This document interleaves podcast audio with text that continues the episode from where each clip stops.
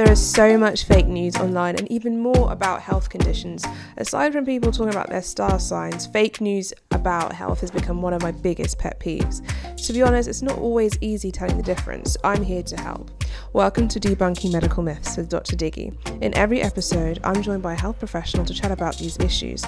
Fake medical news isn't just silly, it's dangerous, so I hope you learn something useful and stay safe.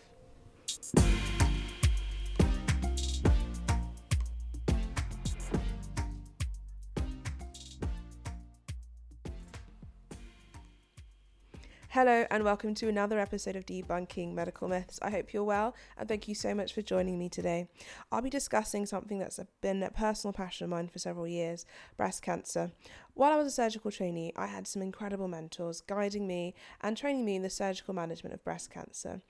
And although I decided to take a step away from surgical training, I'll never forget how hard everyone worked to support these women. From the compassionate and knowledgeable breast cancer nurse specialists who took their time to ask, answer any question the patient had, however silly, to my boss, the surgeon who worked tirelessly in theatre to ensure that the scar could be hidden under, the, under a bra strap, however difficult it was to achieve. Breast cancer can be a life changing diagnosis for a woman, and I'll never, and I'll never forget the efforts the team um, committed themselves to to support these women through their journey.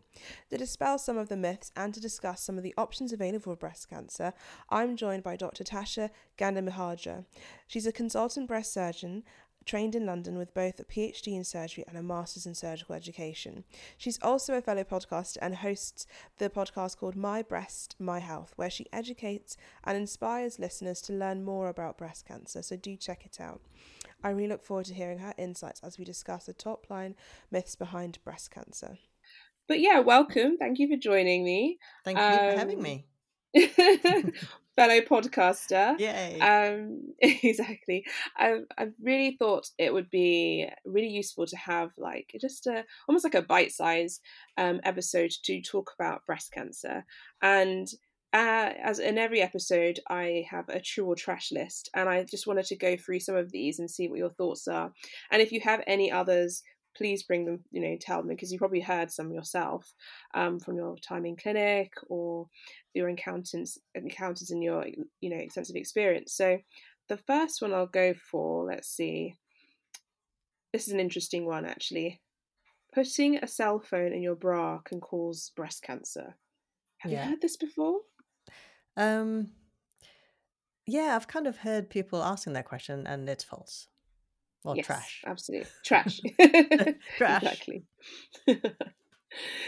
and and and what what kind of what would you say to someone who's thinking about this and why would I mean I don't know. I don't know why. I think I, I suspect it's because it's maybe radiation and people think, you know, mm. if you mm. have radiation in close vicinity to part of your body then you'll develop cancer.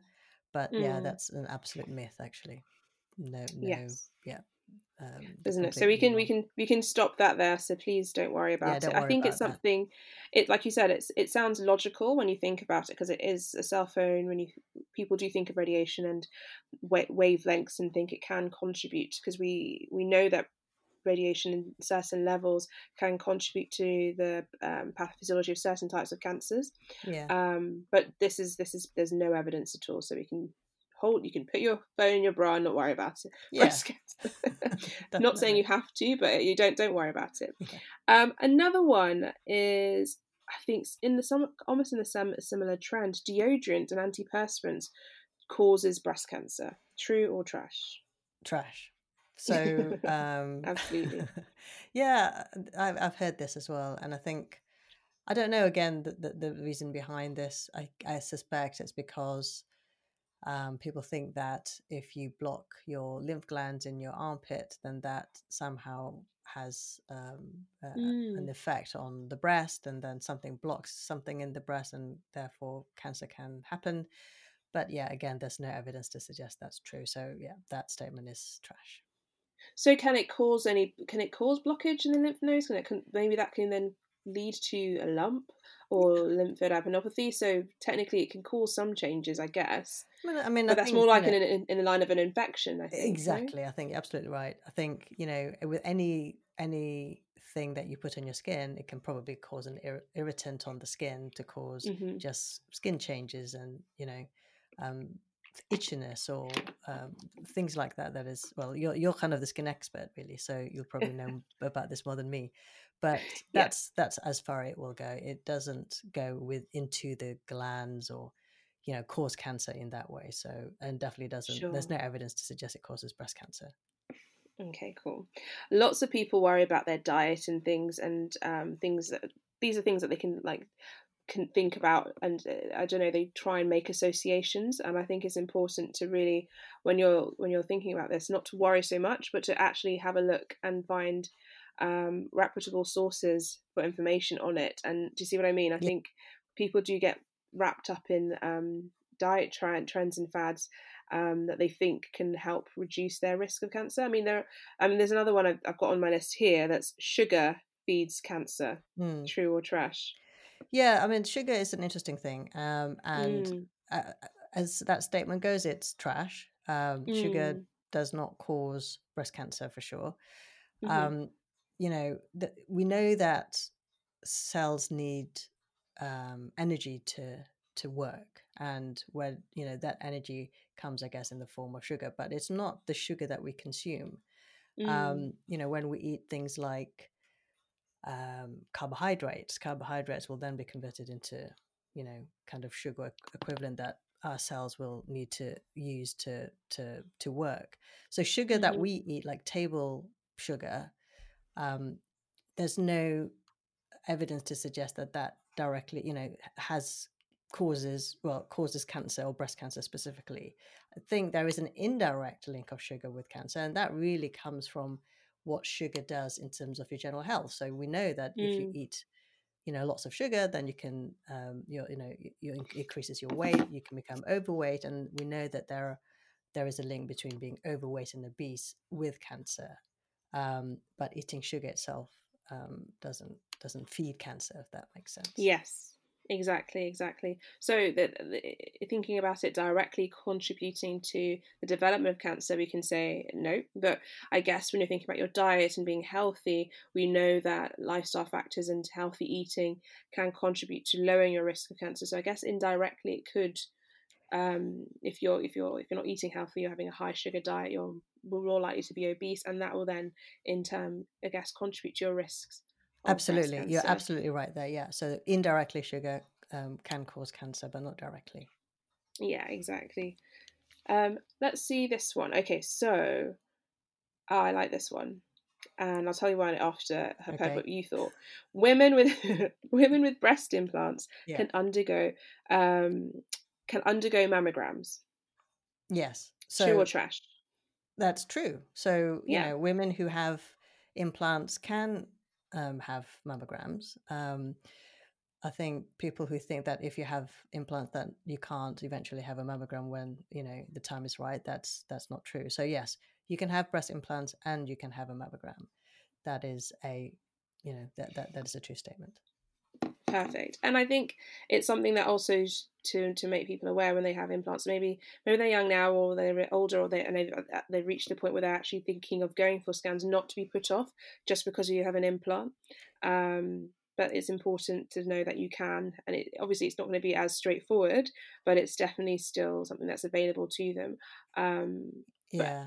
No, are there other options available? yeah, no, you're right. So um, just because you have um, implants, uh, you know, just because you have breast implants, don't you know let them stop you from getting checked out and getting scans. Mm, Um, you can have a mammogram when you reach the age of 40. So we know that uh, mammograms are not very um, efficient or you know good in picking up things in the breast and uh, in those who are under the age of 40 so if you're Yeah. under 40 and you have say a lump in your breast or you know something that's concerning you in the breast and you have an implant um, or whether or even if you don't have an implant the first investigation that you will get will be an ultrasound scan and not a mammogram um, mhm. if we pick up something in you know someone under the age of 40 that we're worried about then we may do a mammogram um, but if you're under 40 um, you won't you won't get a mammogram if you're over 40 you will get a mammogram and whether you have an implant or not that doesn't really matter Perfect. I just on that talking about implants. Um, when I was doing a research job, I did some. I, I did some um, work looking at um, this new link with um, potential link with breast certain breast implants and um, a type of lymphoma. They call it breast implant um, associated anaplastic lymphoma awfully long name. Yeah, but, um, is that something yeah. that's? I I think that was about two years ago. I started seeing a few papers, um, and this is because at the time I was looking at working on a project at looking at alternative materials. Because at the moment, correct me if I'm wrong, we use silicone most of the time. Yes. Um, and it's in, thought to be relatively inert. Um, you do have some changes in in the in the tissue and sometimes there's ruptures and things but mostly it's been quite effective and that's that's what's commonly used. But with this evidence of a type of rare super super rare lymphoma is that something you've you've come across yourself? Is that something you talk about? Yeah so um bia alcl which is the shortened version of that very long yeah. thing that you said so that's um, that stands for breast implant associated anaplastic large That's cell it. lymphoma, which is a very long word. Um, so BIA LCL is you know far more you know easy to to say, and it's a very rare um, kind of type of lymphoma, uh, which is mm. cancer of the immune system. Um, it is has been linked with implants, and so far has been linked to um, a type of implant which is called the textured type of implant. So breast, uh, the different kinds of breast implants. You can either get what's called a textured implant, where the mm-hmm. the surface of the implant is textured, or you know, kind of slightly rougher, or you can get implants that are smooth.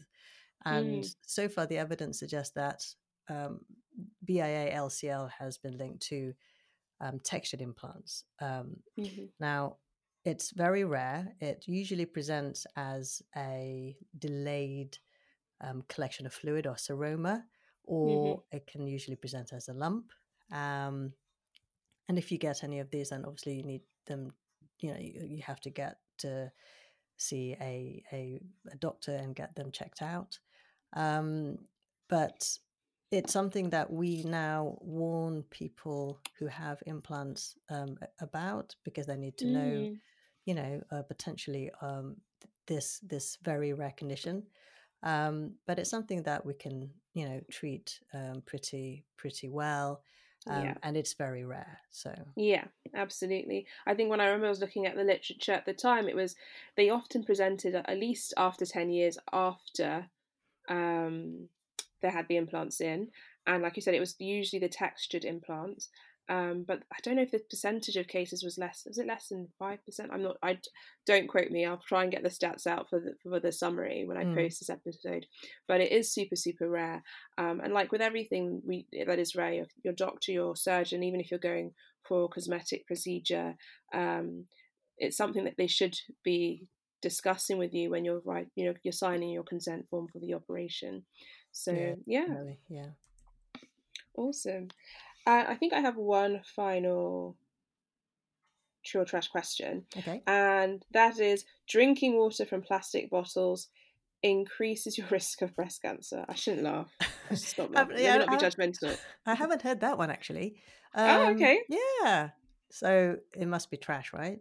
yeah, yeah, yeah, definitely. Yeah. I think you'd need to know. yeah. So yeah, guys, don't worry about that. Um, drinking water from plastic bottles is fine. I think maybe people worry because of the maybe it's not just the one time you drink from a glass uh, um, a plastic bottle. Maybe when you're using the same bottle over and over because you're trying to be good for the you're trying to be good for the environment and recycle. Mm. People worry about um, some of the lining or some of the product of the plastic might be entering the water, and that when you have foreign um, chemicals like that entering the water, that can maybe contribute. I think that's where that's a line of thought I think where people are mm. coming with, with this, but there isn't, like you said, I don't think I've read any evidence for it. So no, I, I haven't either. So um, yeah, I mean, I guess it's all about you know the kind of microplastics, isn't it? The kind of tiny bits of plastic that we drink um, yeah. through bottled water. So um, yeah, I think I understand the concern, and I guess you know yeah. probably would be best just to get a a water bottle that like you know people say get a bpa free water bottle um yes um and you know it's better for the environment anyway as well isn't it rather than yeah buying buying you know plastic bottles and drinking the same plastic bottle and drinking exactly exactly, exactly. so yeah so yeah I, yeah I, I think that's trash yeah Perfect.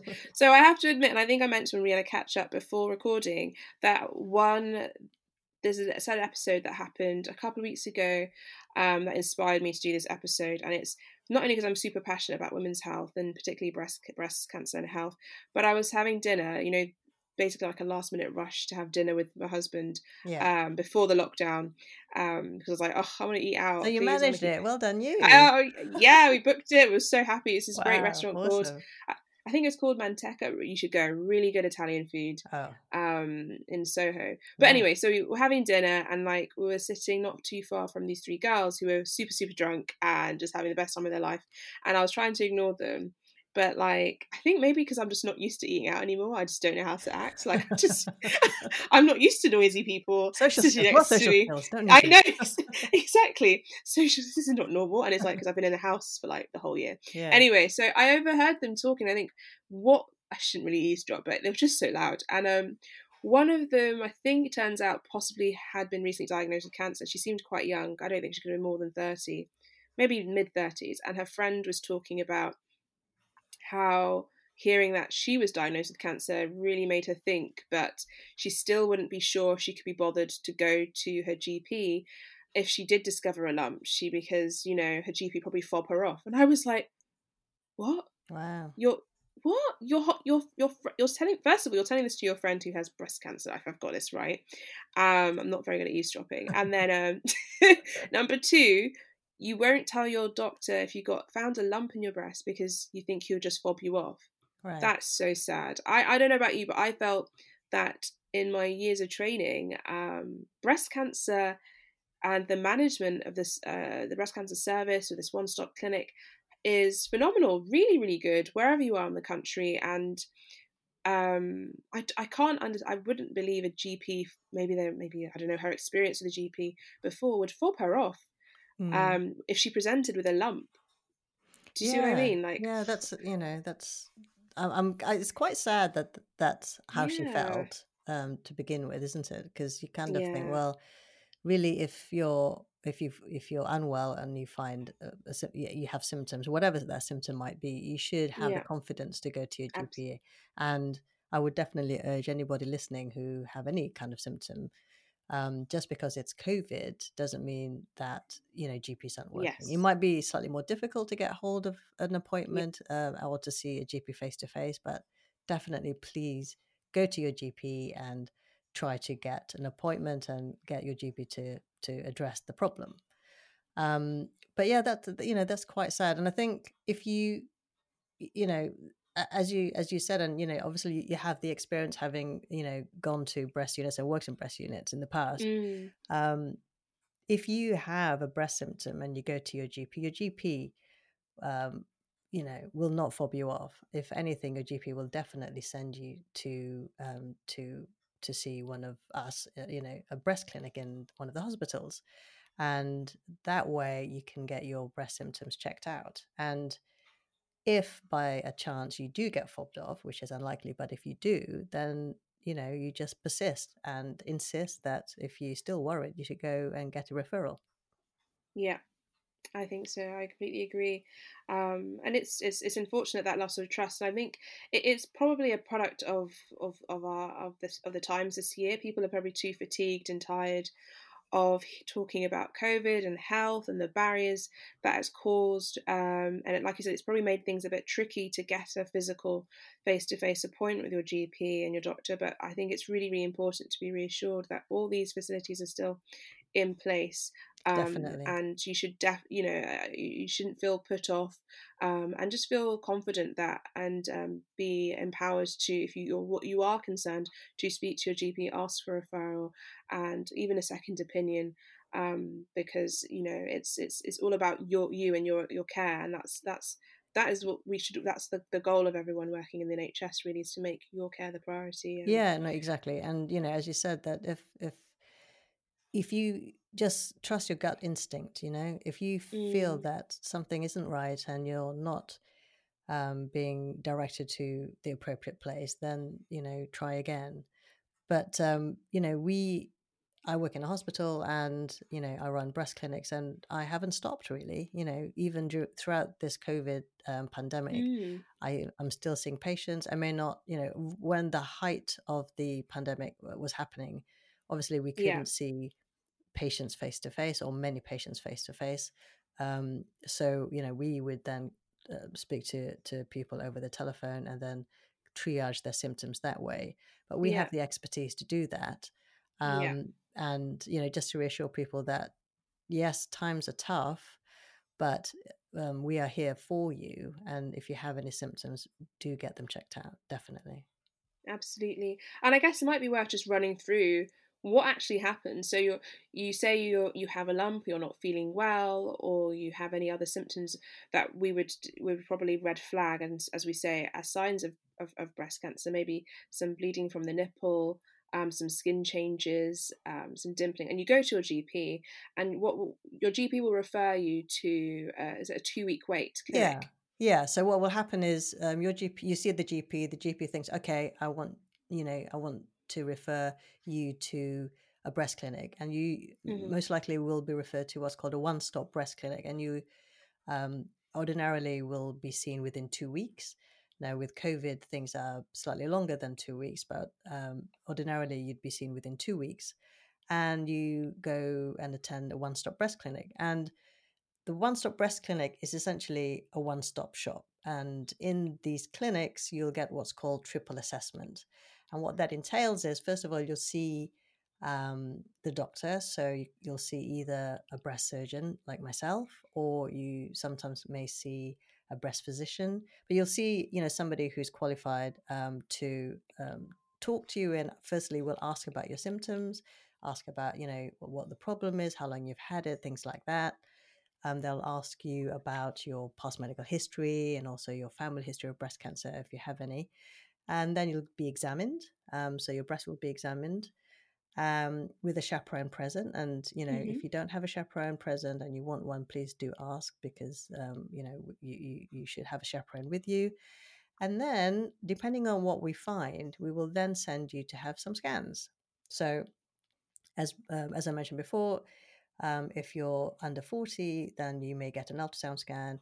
If you're over 40, you may get um, a mammogram or a mammogram and an ultrasound scan. Yeah. And then um, you get them there and then. So, you know, during this clinic consultation, um, you get these scans. And if we see something that is not quite right, you know, we're worried about it or we're, you know, um, it needs further investigating, then we will do what's called a biopsy. So that's the triple assessment. So you get an examination, you'll get um, imaging, and then you get a biopsy. And if you get a biopsy, then um, the results normally come back in about seven days.